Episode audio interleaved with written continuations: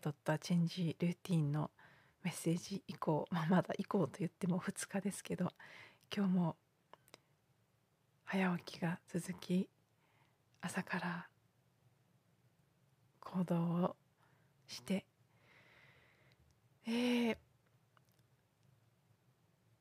うんなかなか起きられなかった時期はどうしても音声を取るのも夜になってしまったんですけど夕方以降になってしまったんですけど今日はまだ外が少し明るいうちに撮り始めています。そうただですね結構今日はあのーテーマを話し始める前に自分で内側とつながったりクリーニングしたりという時間は必ず取るんですけどその時間がとても深いものになって昨日ぐらいからですね昨日今日と、まあ、おそらく新月以降という感じなんでしょうけどものすごく古い深いところにあった感情がまたいろいろと出てきている。その手放しをしているという感覚が続いてたんですけど今日はまた一段とそれが加速しまして話す前の時間もたくさんの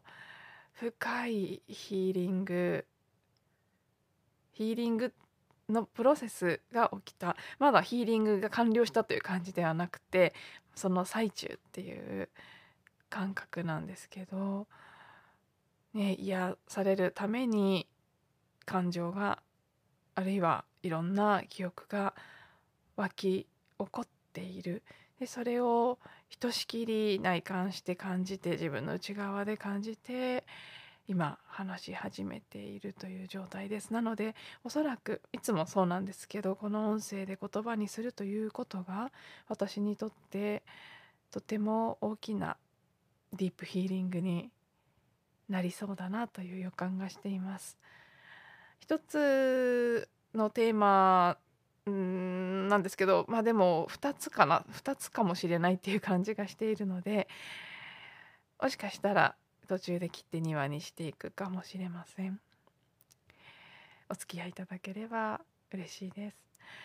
はい。でどんなテーマかというと言葉にタイトル言葉にすると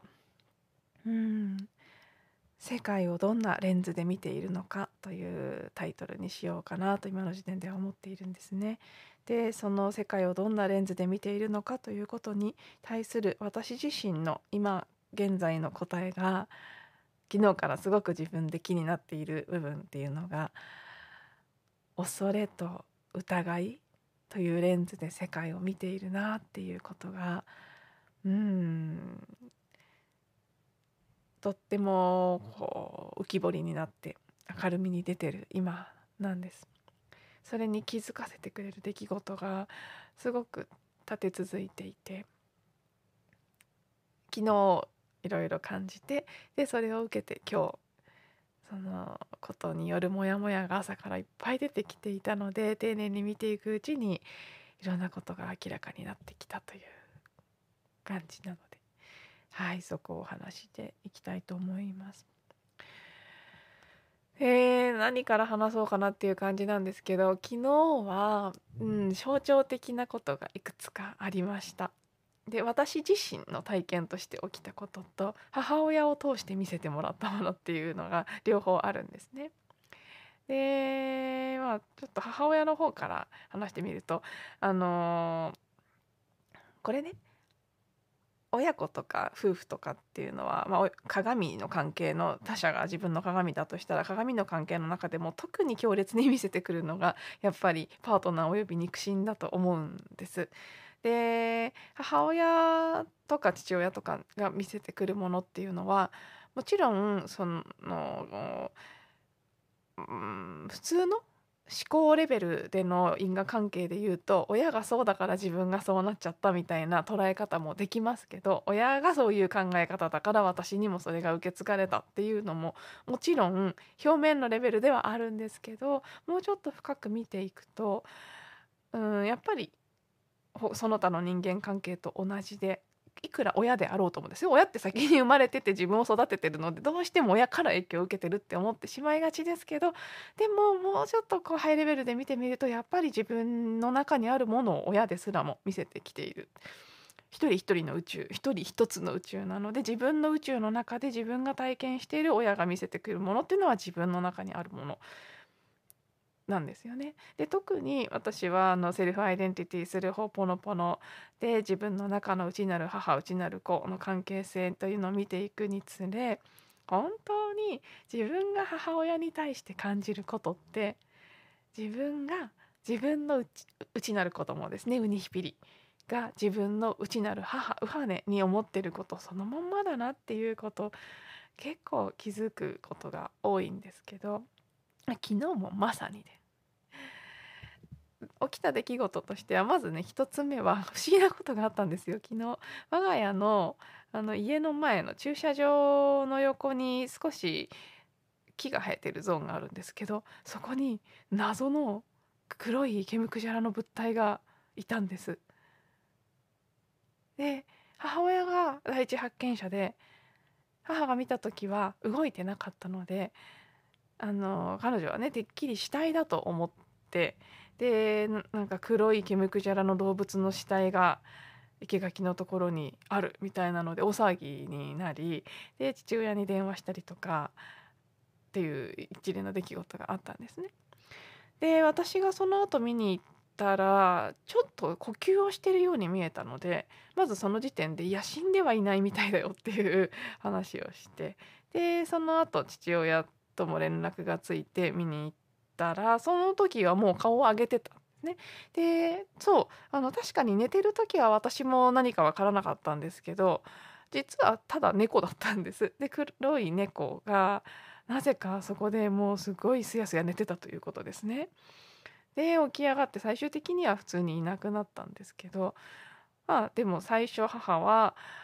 死体だと思い込みそして犬でも猫でもない変な動物だと思い込みであどうしようどうしようみたいに大騒ぎになった。でも結果猫で生きていて勝手に立ち去ったんですね。でまあそんなことがたまたまありましたと日中。そして夜昨日ちょっと大きな地震がありましたね。あれは本当に私も怖かったですけど。であの瞬間私ももちろん久しぶりに恐怖を感じるレベルだなと思って過ごしていたんですけど。母親はそこからまた地震が起きたら怖いって言って、ね、なんかずっと本を読んで寝ないでいて 朝まで起きてたみたいな、いろいろま妄想しちゃうタイプなので結構。でいろいろねまあ朝起きてからも妄想の話が続いてたのでついついそういう時はイラッとしてしまうので、うん、そんなこと起きないよみたいな感じで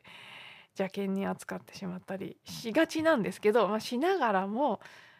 あーなんかこの妄想でいろいろ不安っていうのを作り出してああでもないこうでもないって騒ぐのこれ完全にウニヒピリから見た私だよなって。私自身の内なる子が見た私はこんな感じだろうなって。ありもしない心配や不安や恐れっていうのを作り出して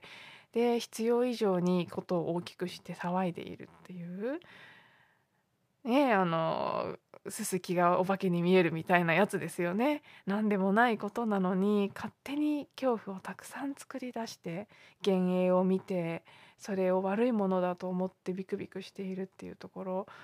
本当に同じだなって母の姿を見て思ったんですね。で私自身は何があったかっていうとそう今日昨日のまさにその地震が起きるもうその瞬間だったんですけど あのねせっかく招待をいただいたクラブハウス登録しようと思って登録の作業をしてたんです。でまあねユーザーネーム決めて登録ってポチってしてみたいなことをしたらうん結構ねつながった瞬間不思議ですねすごい恐れが出てきちゃったんですよ。でまず何かっていうと1つ目は実名登録が推奨されてるんですクラブハウスは。なので、まあ、私も実名で登録したんです。でつながったら連絡先を見て私におすすめの要は私の知り合いというのが最初ずらずらっと出てきてつながりたい人選べみたいな画面が出てくる。で、まあ、当然私のコンタクト先から取ってるから当たり前なんですけど顔ぶれが結構 Facebook と同じだったんですね当たり前ですよねでもねそういうとこから撮ってるんですから。で私はどういうわけか Facebook に対して怖いっていうのがある時期からすごい出てくるようになってしまって今でも怖いんですね。でまあその理由として思い当たることがこの2つ目の話になってくんですけどなのでこの音声配信とか Instagram ツイッターブログなんかと比べると Facebook が圧倒的に怖いんです。あ YouTube もまあ怖くない方に入りますけどね。でおそらく理由は2つで1つはだから実名登録のものなんです Facebook も。で他はあの下の名前だけでやってるのでフルネームは出していない。でかつ Facebook はやっぱりリアルな人間関係の延長っていう部分が強いので今までの古い知り合いですね会社員時代とか学生時代とかの知り合いが結構な割合を占めていて今の人間関係では疎遠になってしまってる人も割と多い。でまあその2つの要因だと思うんですけどなんかすごく怖い感じがしあの私もともとねこれは私の何かカウントカルマ的な個人的な体験記憶から来るものなんだと思うんですけど知らない人全く知らない人に見られるより知ってる人に見られる方が怖いっていう部分があったんですもともと。なのであの舞台が大きくなればなるほど怖くなくなるんですね。大きな舞台で大勢の知らない人とかを前に喋ったりするのはほとんど緊張しないんですけど身近な人に見られるなんかの発表とかはすごい怖くなっちゃうんです。マリンバの発表会でも実際の発表会よりもお教室内の引き合い会ってねその仲間だけで見せる会を生徒同士で見せる会とかの方が緊張する。すごくねそのタイプその性質は前から気づいてたんですけどあの SNS からもそれを感じていて不特定多数の人が見るインスタグラムや YouTube なんかよりもやっぱり Facebook が緊張するっていう部分があったのであ実名の登録かつ結構 Facebook に近い顔ぶれがバッと出てきて、まあ、こっちからフォローするって選ばないとしても私が実名で登録してる限り見つかる可能性はあるわけじゃないですか。であのー、その瞬間ね今は別に大丈夫ですよだけどその瞬間はやっぱりすごく怖いって思っちゃったんです。でそのうん見つかる恐怖みたいなみ、ね、見つ見つかっちゃうみたいな 変な恐怖が立ち上がってでとっさにあのあなんか落ち着くまでアカウント非公開にできないのかなって思ったんです Facebook とかインスタはできますよね非公開にするっていうことが。なんですけどどこにもそういう操作ができる設定のとこが見つからずでえじゃあ一回大会とか削除とかとか思ったらそれも全然見当たらず何これ隠れることも消えることもできないのっていうところからすごい怖くなっちゃったんです。であたふたとしてあなんかうん本当に無意識に出てくる恐れですね。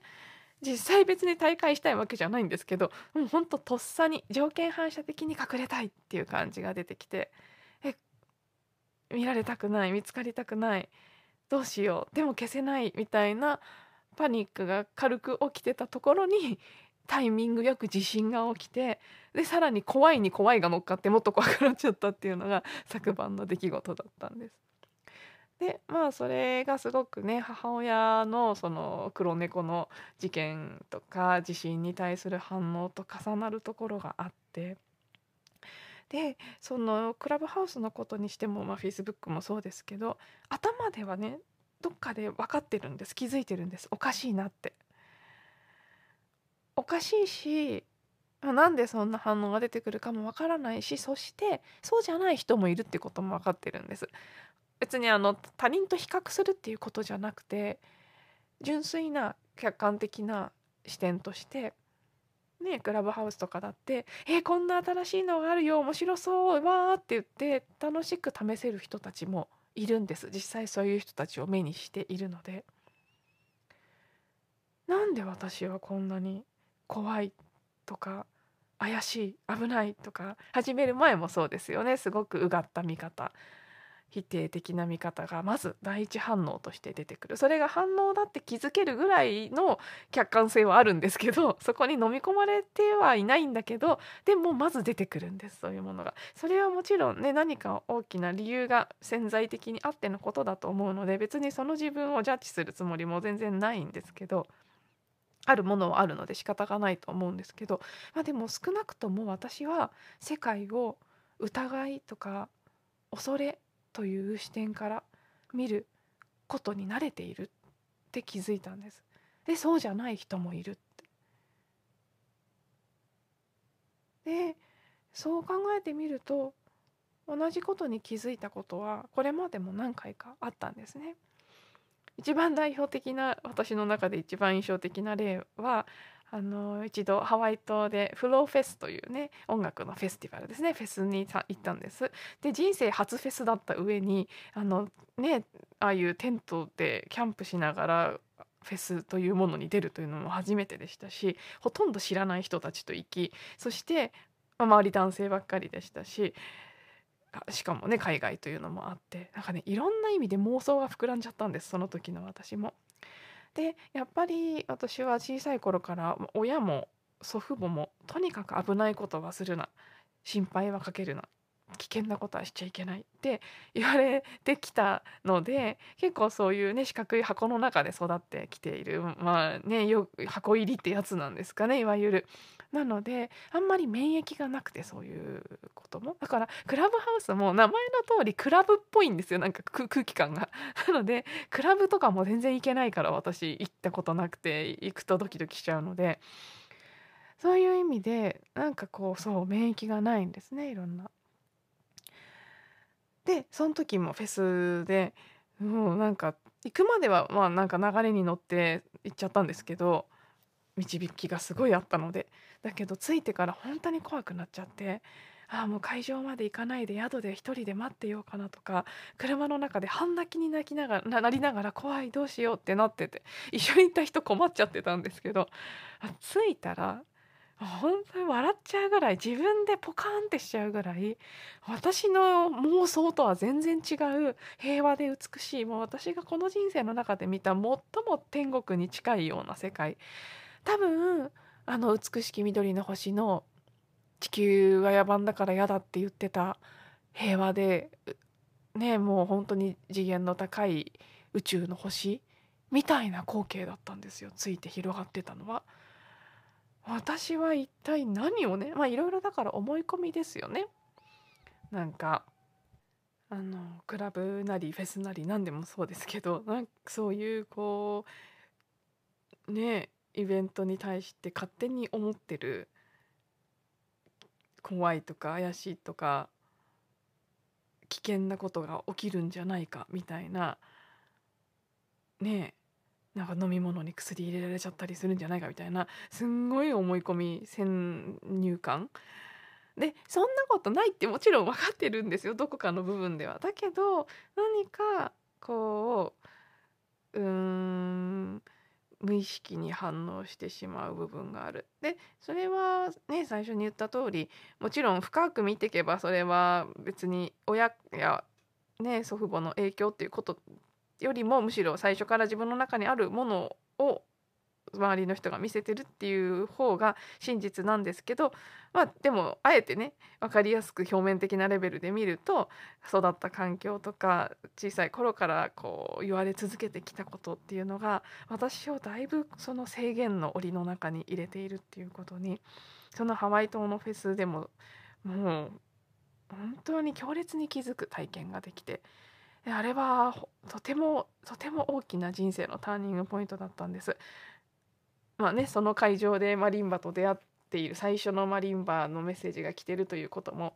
あるんですけどすごく誘ってくれた人が誘う時に言ってくれた通り人生を変えるような体験ができる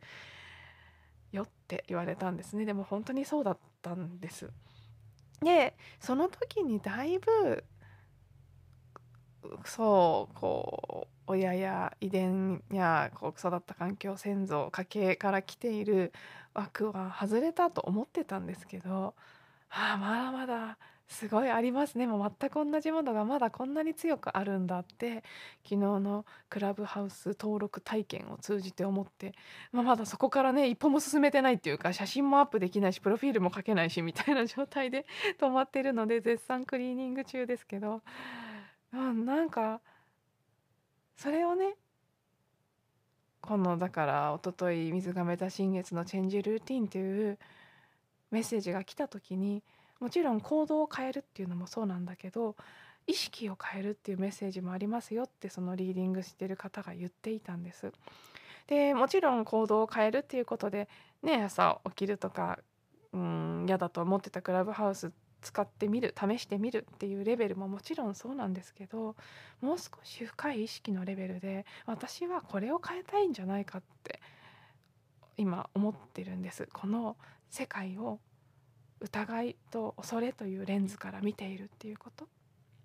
本当はもっともっと喜びとか好奇心とか信頼のレンズで見たいんです。全てが愛だということは本当は知ってるし本当はだから目の前で起きること一つ一つがね全部安全かどうかって話じゃないんですよ。起きることには危険なことも安全なことも楽しいことも嫌なこともあるかもしれない。でもそのどれが嫌な体験があったとしてもそれすらも完璧なんだっていうところを信頼することが究極的な信頼でその信頼がもうあるでしょっていうことなんですよ。今世は少なくとも。もうそれを知ってるはずなのにまだ目の前の一つ一つの不快な思いをするかもしれないということに対してこんなにも慎重になってこんなにも恐れている。そして多分いろんなことを制限している。可能性よりも不安リスクを見ている。もちろんそれも一つの、うん、才能というかねそれが感じ取れる才能とか性質という部分もあるので、うん、全部を否定する必要はないんですけどだけどやっぱりねあこれからますます意識が現実化しやすいその内側と外側が一緒になっていくのでもっともっと意識が具現化するスピードっていうのが速くなっていくし本当に見たままに体験していくようになっていくと思うんですね。もともと全ての物事はね、あの見られるものは見るものの影響を受けるっていうのはもう量子物理学の世界で証明されていることですし私たちの意識想念が現実を作ってるっていうのはもうある部分では疑いようのない事実なんですよね。であるとするならばね私が疑い恐れという目で世界を見るのか楽しそうとかねえワクワクあ全てが美しいなとかそして全て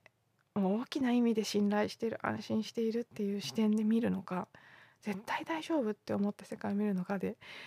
絶対違ってきてしまうんですね。まあ私の場合は面白くてね自分はビクビクしてるけど目の前に現れる世界は怖くないってね昨日もただの猫だったしあのハワイ島のフェスもびっくりするほど平和な世界だったしなんか想念が現実を作るって割には作られてないので、まあ、おそらく私は潜在意識レベルではそんなに恐れてない。でもこの潜在意識のマインドが大騒ぎしてる。だからまさにね私が母に向かってもう全然そんなこと起きないから全部妄想だからうるさいなって言いたくなる感じを多分私の潜在意識は私に思ってるんですよね。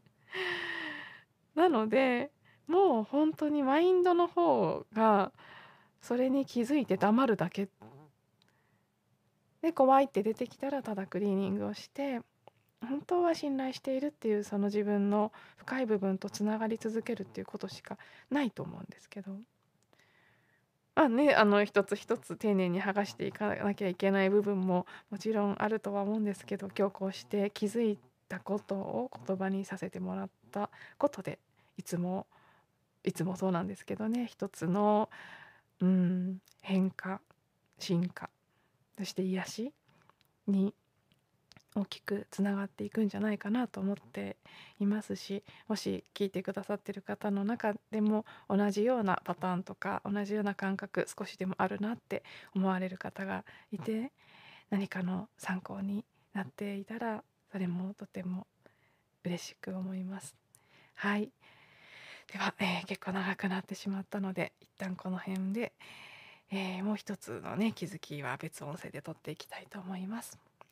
最後まで聞いていただいてありがとうございました。また次の音声でお会いしましょう。